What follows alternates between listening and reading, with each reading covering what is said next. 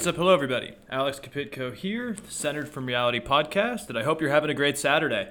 As I'm sure you're aware, I don't usually do podcasts over the weekend, but, you know, I was off Monday, 4th of July, and I thought, I don't know, there's a few topics I kind of wanted to cover. Um, so, yeah, we're just going to get right to it. It's going to be a shorter episode, kind of a Saturday special, whatever you want to call it. Uh, I, I want to just briefly tell you about this article on Michael Flynn that I found very interesting. Then I want to get into kind of the chaos, upheaval, and just problems that we're seeing in Sri Lanka as the country is officially bankrupt and protesters have stormed the presidential palace. And it looks like shit is literally just hitting the fan there.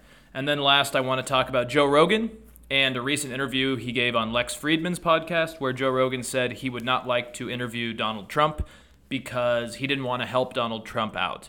And while I like the sentiment, I actually think Trump should go on the Rogan experience because I think it would expose Trump's lack of substance, I guess. So, first things first.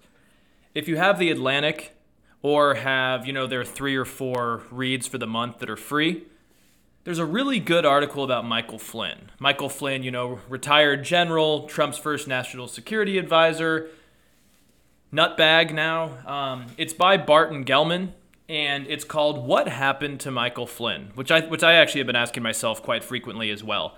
And it's a really good article that just tries to understand why Flynn went from a skilled military intelligence officer and a general to a completely insane QAnon nut, and who's just a shell of himself in a sense. And just to add context, uh, Michael Flynn has been back in the news because he uh, pled the fifth when Liz Cheney asked him, Do you believe the violence on January 6th was justified legally? They also asked him if he thought the elections were fair or if elections should be free and fair in the United States. He pled the fifth on a lot of weird stuff where you're like, man, uh, it's not a good look when you plead the fifth on that. I, I'm assuming he was part of the whole involvement of January January 6th. I do know that Michael Flynn was was the one who kind of touted the idea of martial law with Mike Lindell, and he's kind of in that same crew, kind of the Sidney Powell, Mike Lindell, all the fun ones, the election deniers. He he he's been on kind of a I guess you could call it a carnival or a carousel of chaos that's been going around the country with uh, Mike Lindell, Mr. Pillow. So I don't know what's happened to him, but the article just kind of I'm not going to actually go into all the details because I think it's just important to read, but the article does like remind me that he is a huge star in the Trump world. You know, he's part of the MAGA Trinity, as people call it, where in quotes, Jesus is my God, Trump is my president, and Michael Flynn is my general. Good God, we're all screwed if that's if that's who we're looking up to. But anyways, the article is worth a read. I'm not going to spoil it, but basically the synopsis is he went from a renowned general who was known for his skills connecting the dots and finding terrorists and basically, when he had to lead an agency under Obama, he started making up facts and kind of seemed to show radical tendencies. And it looks like he was better at actually finding terrorists than actually leading an agency that does that. And from there, the um, Gellman writes, somewhere along the way, his dot detector began spinning out of control. And I think that's the best way to say. And I guess the article kind of poses the question, you know, he's one of these figures where you ask whether were you always this crazy and you just covered it up and then Trump brought it out in you? Or were you normal and somewhere along the way did you snap? Like, he, he's one of these guys that really confuses me because I guess if you are working in the military ranks and you're doing an intelligence job, maybe these type of tendencies don't come out. Also, the article talks about, you know, the lawsuits he's had and how he's lost a lot of money, and so maybe he wants to be involved in the Trump grift to get popular and pay off his debts there's a lot of theories. It's just interesting. He went from kind of a childhood hero who was a really smart guy to this. And so yeah, it's it's very strange to see, but I basically want to talk about Sri Lanka and just kind of the ramifications of what is happening. I want to cover mainly how Sri Lanka, I guess, could be a warning sign of things to come for other countries that are developing still and have been mismanaged and hit hard from the pandemic. And now the invasion of Ukraine's happening. Obviously, there's global inflation. I think it, it, it might be a warning sign of what could happen to other countries and what we might be seeing in the near future. So, The Economist, to start, reported yesterday that Sri Lanka's prime minister, who whose name I'm not going to try to pronounce, I apologize, but I'm going to save him the dignity and myself the dignity. But he basically said the country was officially bankrupt and The Economist writes in quotes Sri Lanka has all but run out of fuel. With inflation at 55%, the central, bra- central bank raised its main interest rate by one percentage point to a 21 year high. Negotiations are continuing with the IMF over a bailout. Now, to put this into perspective, I've seen people are really starting to talk about it today just because of the storming of the presidential palace. But this is not a new story. People have been talking about this all the way back in 2021 and early 2022. So this has been kind of a ticking time bomb for a long time. And I'll get into more of that in a minute. But I remember seeing the Diplomat report in May that Sri Lanka was on the verge of bankruptcy. In January, The Guardian wrote about how the COVID crisis had left the country broke. Over the last month, The Economist has been writing about how schools have constantly been canceled and closed. People have worked from home due to due to uh, fuel shortages, and basically they're just trying to cut back on the movement of people because there's not enough fuel or supplies. Also, I've seen people are dying waiting in lines for food and fuel. It's just a complete mess, and I don't want to sound hyperbolic, but I do think it's true. Sri Lanka currently sounds like just a, a failed state in about every way possible. If you wanted to get kind of a simplified or broad ex- explanation, I guess, of why this is happening. I would say it's kind of a mix of global inflation, which has been specifically bad in Sri Lanka, as well as a huge decline in tourism associated with the pandemic. Those are two parts of it, but they're not the biggest ones. But yeah, let's think about it. I mean, Sri Lanka is a big tourist destination. Obviously, the pandemic shuts down tourism, air travel for a year or two. That's going to hurt you. Also, inflation is bad everywhere.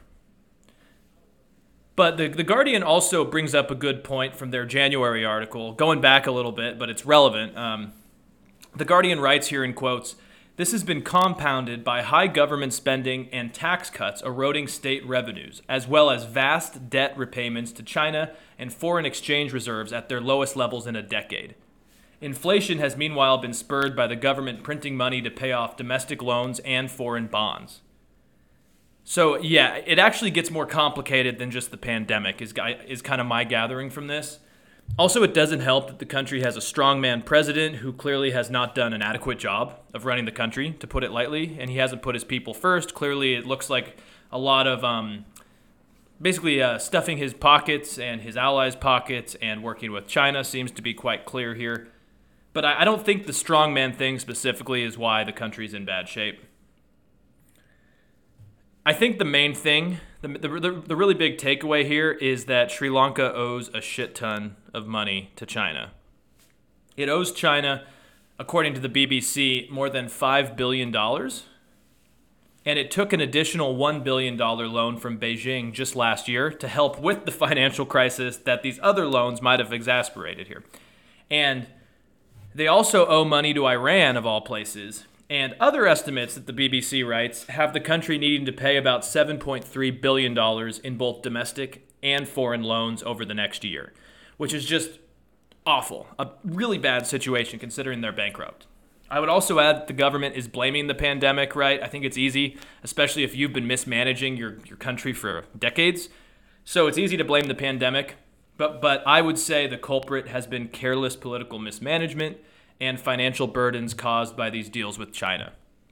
And all of this, of course, got worse with the invasion of Ukraine, right? I think probably the fuel prices have surged and the shortages have also surged in Sri Lanka because of the war in Ukraine. Also, to make this even more fun, that Guardian article from January was also mentioning that farmers were already struggling to produce the fertilizer needed as well as other crops.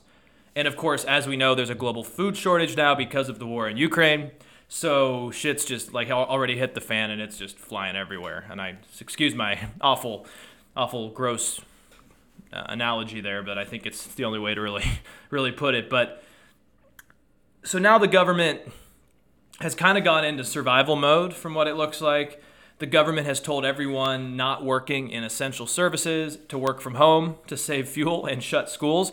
The weird tragic irony here is that the pandemic is not the biggest issue now, but they're almost doing the same lockdowns that the pandemic caused, right? Essential workers go out to work, everyone else stay from home, schools are shut down. Like this sounds like a COVID type of lockdown, but it's actually the economy, which is just troubling, I guess. But to make this scenario even more devastating, if it could get any more devastating, um, the UN Children's Aid Group, UNICEF, told the BBC that Sri Lanka was nearing a humanitarian crisis. I saw an article from a month ago said that over 500,000 people have dropped below the poverty line since this crisis has gotten worse. And from my understanding, even before the crisis, Sri Lanka had the second highest malnutrition rate in South Asia, and that's according to UNICEF as well. And rising food costs have actually caused even middle, uh, middle class families to cut back on meals. And poor families, poor children are eating diets that don't have enough protein. And so malnutrition is rampant, poverty is growing, shortages are increasing. And yeah, there's a lot of worries that a humanitarian crisis is just going to be on the horizon and could last for years to come. And again, let me just hit this again that we're going to start probably seeing this in a lot of other places as well, like in a lot of sub Saharan Africa countries where back in April, I believe it was, I talked about the growing food crisis that's coming, and, and climate change and the war in Ukraine have made it worse. And I think we are going to see that happen. And let's remember as well that in Africa, there's also a lot of countries that have high debts and loans that need to be paid back to places like China as well. So, again, this isn't me blaming China. I, am just using the example because China has made a lot of deals with countries, developing countries, and China's going to want the money at some point and it's not going to help if things are happening like this. So now to catch us up to where we're at today, the story or the, the chaos in Sri Lanka has really kind of hit the mainstream media in the United States, and I think it's because I've seen videos on like CNN and Fox and everything of protesters breaking into the presidential palace in Colombo, Sri Lanka. And I believe, and it's a little bit hazy, I believe the president has resigned but he actually was not in his palace when the people stormed it. But it kind of looked like something you would have seen during a revolution or one of those big Bolshevik moves, movements in the early 1900s where, you know, the working people storm the capital and they're swimming in the pools and, you know, laying on the sofas and taking stuff and looting. Because I, I have seen videos of some of these protesters swimming in the presidential pool. Outside the palace, there's over 100,000 people protesting. I've seen smoke grenades clashes with law enforcement and the military. It does not look like a good scenario. The people are angry, which I understand, and desperate. Um, I was reading in CNN today that the massive crunch is even worse of foreign reserves, another crunch on food, another on power now as well, and even more on fuel. And the videos of Colombo are just pure chaos. Now, the scenario gets complicated because the the government which now might be also in chaos based on what I've been seeing today. But the government is in talks with the IMF, and they're talking about a debt restructuring plan, which would be some form of a loan. But again, if the president just resigned and if the people are slowly protesting and trying to take the palace, I don't know how well the negotiations go with the IMF. If leadership is fragmented, that's a whole other conversation. That's something we're going to have to see. But also, then there's the problem of does the country really need another loan right now? Because it's broken and failed and owes a lot of money to China and, and as well as domestic debts as well. So do they need another loan? I, uh, I, I don't know. I don't know enough about how the IMF actually does these uh, debt restructuring plans with countries, but you would have to hope that there's at least going to be some grace period there if that's the case. Um, again, I'll, I'll just say that I think this is a harbinger for things to come in this very strange world economy we're seeing, especially for countries like Sri Lanka, which there's a lot of in the world. I also wonder, you know, if the and I maybe I'll have to do a longer episode on this at some point, uh, maybe when things start changing more. But I also wonder if the pandemic may be a catalyst for revolutions, like we did see in the 1910s and the 1920s in places like Russia. You know, you have a pandemic, a changing global economy, inequality going crazy. This seems like a time for an upheaval or a revolution.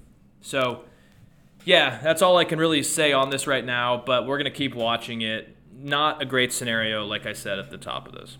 Now, lastly, I want to lighten it up because that is clearly not a very happy topic. I want to talk about Joe Rogan. uh, and the Joe Rogan experience and all that jazz, a topic that I really haven't talked about in a while. I do still like to listen to him when he has someone on that is funny or interesting or it's someone I'm familiar with, you know. I don't listen to him like I used to. I think the initial fascination that he once provided me has kind of faded away. It's kind of worn off just because I kind of understand it now. And I guess kind of what I mean is that sometimes the show's a one-trick pony. You know, it was it was interesting at first hearing about kind of quasi pseudo historian ideas and aliens and UFOs and you know alternative views about what what our what's happened in our history. But you know, over time, it, it gets a little old. I guess I get a little bit exhausted. He also kind of tends to bring on the same prototype or archetype, I guess would be the right word, of a person. Kind of the rugged masculine contrarian who's usually right leaning but not really a Republican, hesitant of uh, big pharma and hesitant of the government. And lately, I, I, think he's just brought on too many people to talk about the World Economic Forum and Klaus Schwab and all these conspiracies. And, you know, I, I like myself a good conspiracy once in a while, but not everything is a conspiracy. It, not everything is something bigger than we can explain, and it gets a little exhausting. Now, don't get me wrong, I like the comedian ones specifically, like Protect Our Parks. I'm not doing a push here for the Rogan experience, but Ari Shaffir, Mark Normand, and Shane Gillis, they do, with Joe Rogan, they do a Protect Our Parks uh, series of the Joe Rogan experience. Hilarious. But I guess I've just found other podcasts that I like to listen to for fun, like Tim Dillon, who's hilarious, and he's kind of a contrarian too, but much more clever. Your Mom's House is great the Lex Fridman podcast and the Fifth Column, a bunch of libertarians who I think are quite nuanced and fun. And uh, anyways, the the Lex Fridman podcast is actually what brings me to the topic I want to talk about today on this Joe Rogan segment. Here is that I think it was on the Fourth of July last Monday. I was listening to Lex Fridman. He's an interesting guy, a little bit too naive and optimistic, but interesting guy. And uh, Joe Rogan was on, and it was a fairly good episode. I usually like their chemistry and their conversations, but I think it was towards the end of the podcast. Lex asked Joe if he would ever consider having Donald Trump on his podcast. And apparently, Joe has a hard, hard red line on Donald Trump being on the show.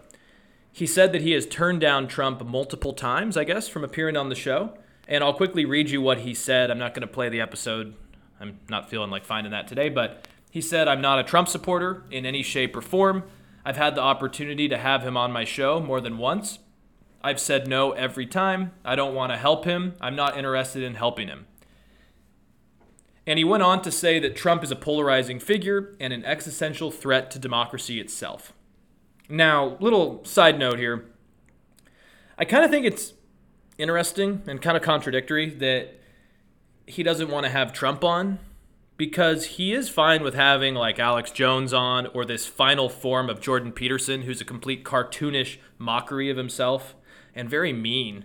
Um, Dr. Carl Malone, or you know other people like I think it was Gavin McGinnis was on back in the day. But apparently Trump is too much. You know, I think some of the conspiracies, uh, conspiracies that like Alex Jones has promoted have also been dangerous to democracy. Jordan Peterson's like just attacks on the trans community are pretty dangerous to democracy.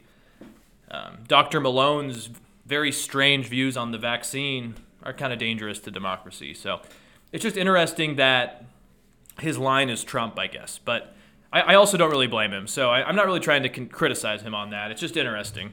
I will also add that it's interesting because I guess Rogan's views are just kind of contradictory. You know, he supported Bernie Sanders in 2020. Now he said he would support Ron DeSantis in 2024. And that's fine. You can like who you want, obviously, but he calls himself a social liberal and not a conservative.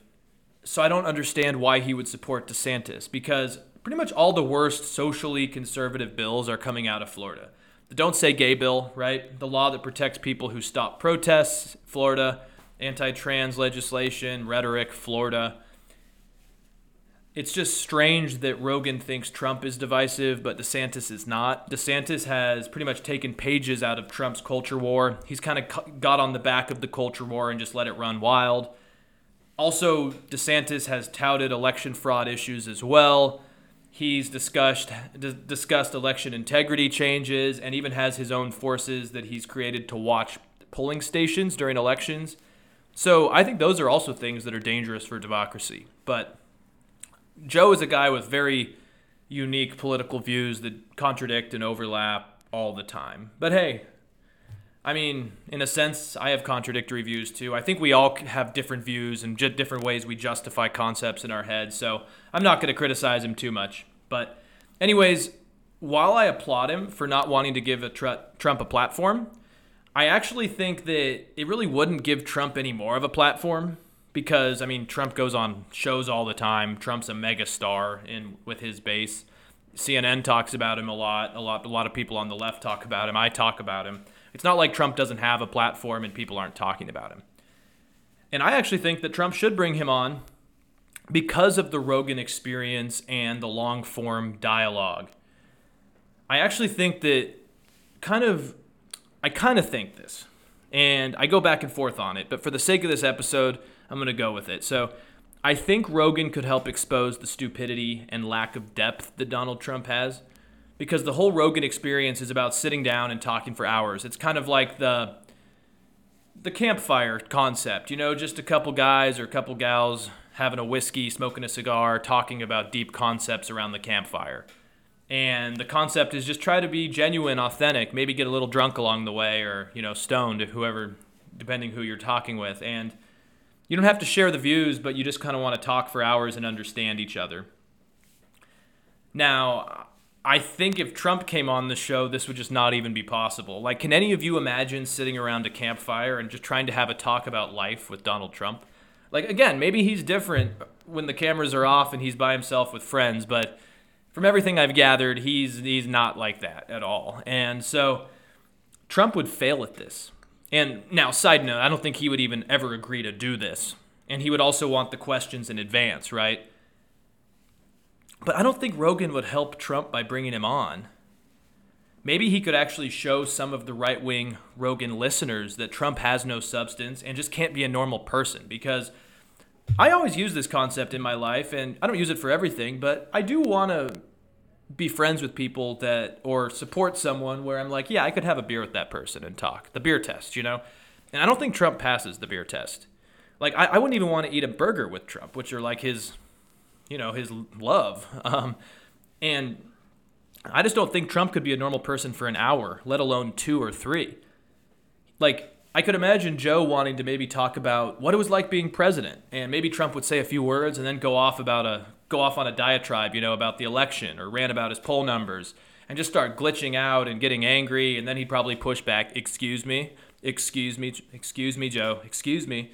You know, I, I could just see the whole thing just just going off the rails really quickly, and now, granted, it would probably not be a good episode. Like, it wouldn't be an enjoyable conversation, but I think it would just be exposing of Trump as a fraud. And maybe Rogan should do it. Just bring in Donnie and say, maybe even work with him a little. Say, here's a few topics, because even if you gave Trump the topics in advance, I don't particularly know that he would be able to handle that.